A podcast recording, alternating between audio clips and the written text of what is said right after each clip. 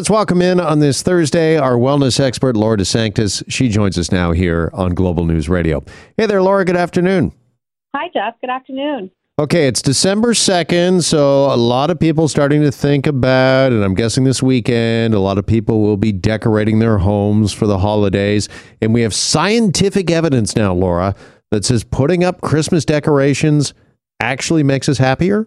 Yeah, it actually makes us happier and friendlier. There was a new research that was listed in the Journal of Environmental Psychology that said or that found that people that put up their Christmas decorations earlier tend to be happier and friendlier. So I think that's really interesting. What do you think? Well, I think you're happier, you're friendlier, and you're more joyful once you have them up. It's just putting them up. That's the part that, uh, because I don't know about you, but particularly lights. I don't know what it is about Christmas lights, but you get them out year in and year out.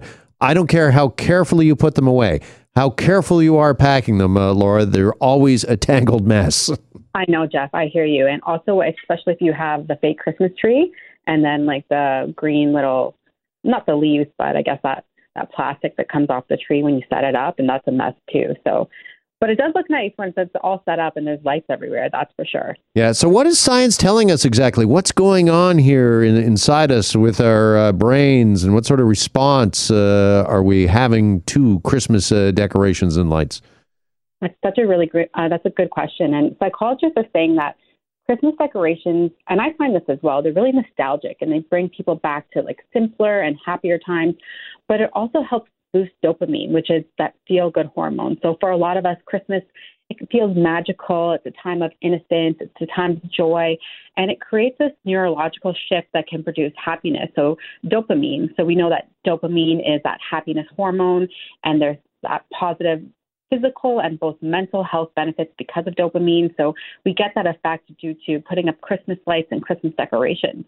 All right, dopamine. Talk to us a little more about that if you could, because is there any way to get a dopamine response from things other than just Christmas uh, decorations? I know things that make us happy, you get kind of that hit of dopamine, but is there any way that uh, we can kind of boost that uh, in ourselves with our diets and such? With our diets, for sure, uh, physical activity, we get that. I mean, there's certain foods.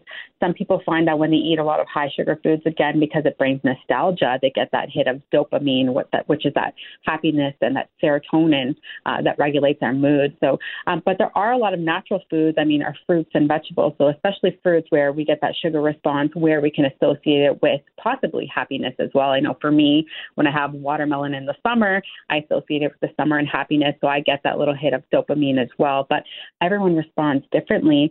Um, but what also I found out in this research is that when a person is physically attracted to another, there's an activation of dopamine and serotonin. And what happens is that increases the production of oxytocin, which oxytocin is also another hormone that reduces the pain perception and increases an emotional connection. So we also have oxytocin, I guess, production more and more around Christmas time.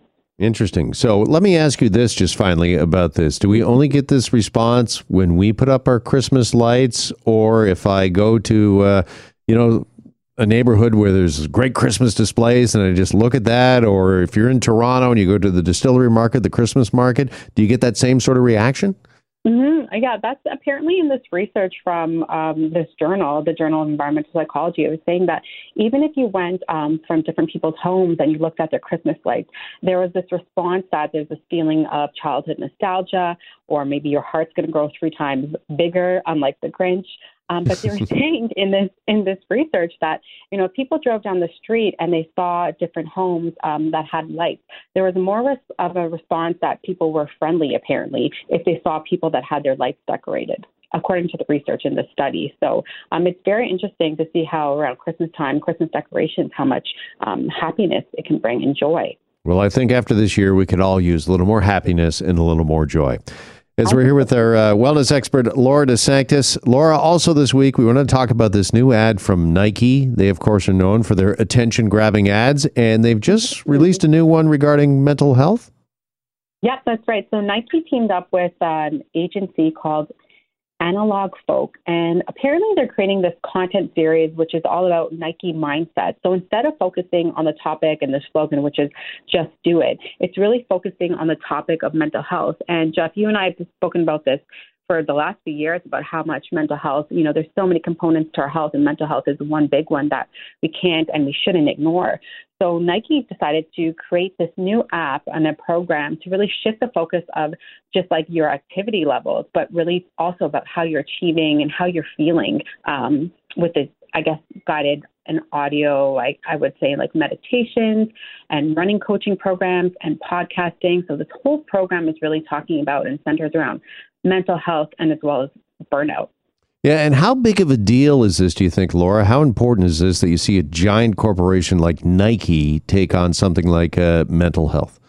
I think this is amazing because uh, for years, um, holistic practitioners have been talking about mental health being a huge component. And now that we're seeing Nike and big other corporations talking about mental health, it's something that we can't ignore. I mean, the so many people around the world have been struggling to deal with uh, mental health challenges, and even prior to COVID. So, and we know that there's so many um, long-term effects and links between movement and mental health, and the positive effects of food as well with our mental health. So, I'm so great to he- see that Nike is partnering with AnalogFolk on developing this app and this platform.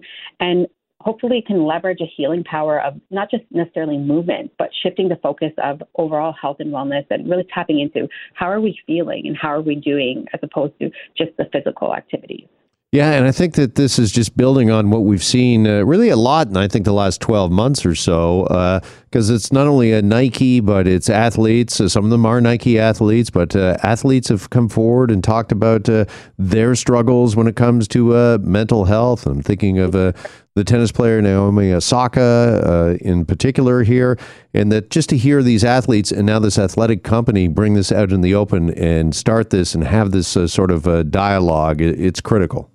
Yeah, 100% it's critical. And I think, you know, it's we have to wait sometimes for extreme situations when we hear about celebrities or athletes, and it shouldn't be an extreme situation. We shouldn't have to wait till um, we're burnt out to start to consider the topic of mental health or um, not feeling well or um, not knowing who to check in with. So I'm so glad to see that we're talking more and more about this. And there's so many apps now that are available to us, Nike being one of them, where we can really tap into how we're how we're feeling and encouraging, you know, it's not just about the movement, but it's overall um, the different components of health and wellness. You bet. Mental health so important and so important to have these uh, tools and these discussions. Laura, appreciate our discussion as always. Thanks so much for this. Thank you. There is our health and uh, wellness expert, our wellness expert, Laura DeSanctis. Again, find her on Instagram at Go With Your Gut. And we're back after this on Global News Radio. Hi, it's Shauna, and I might be a bad parent because my kids think french fries are vegetables. Hey, it's Ryan, and I might be a bad parent because I went out for wings when my wife was in the hospital after giving birth. Johnny here. I might be a bad parent because in my house, the tooth fairy gives pocket change. But we're not alone. Len emailed us and said his six year old daughter's Tarzan moment going from love seat to La-Z-Boy by curtains made him more proud than any dance recital. and Andy left his two year old at the rink. All right, guys, I'm sure we're not alone. Like Andy's kid. For stories and confessions like this, make sure you check out our podcast. It's called Bad Parents, and it's available wherever you get your podcasts. I left a glove at the rink.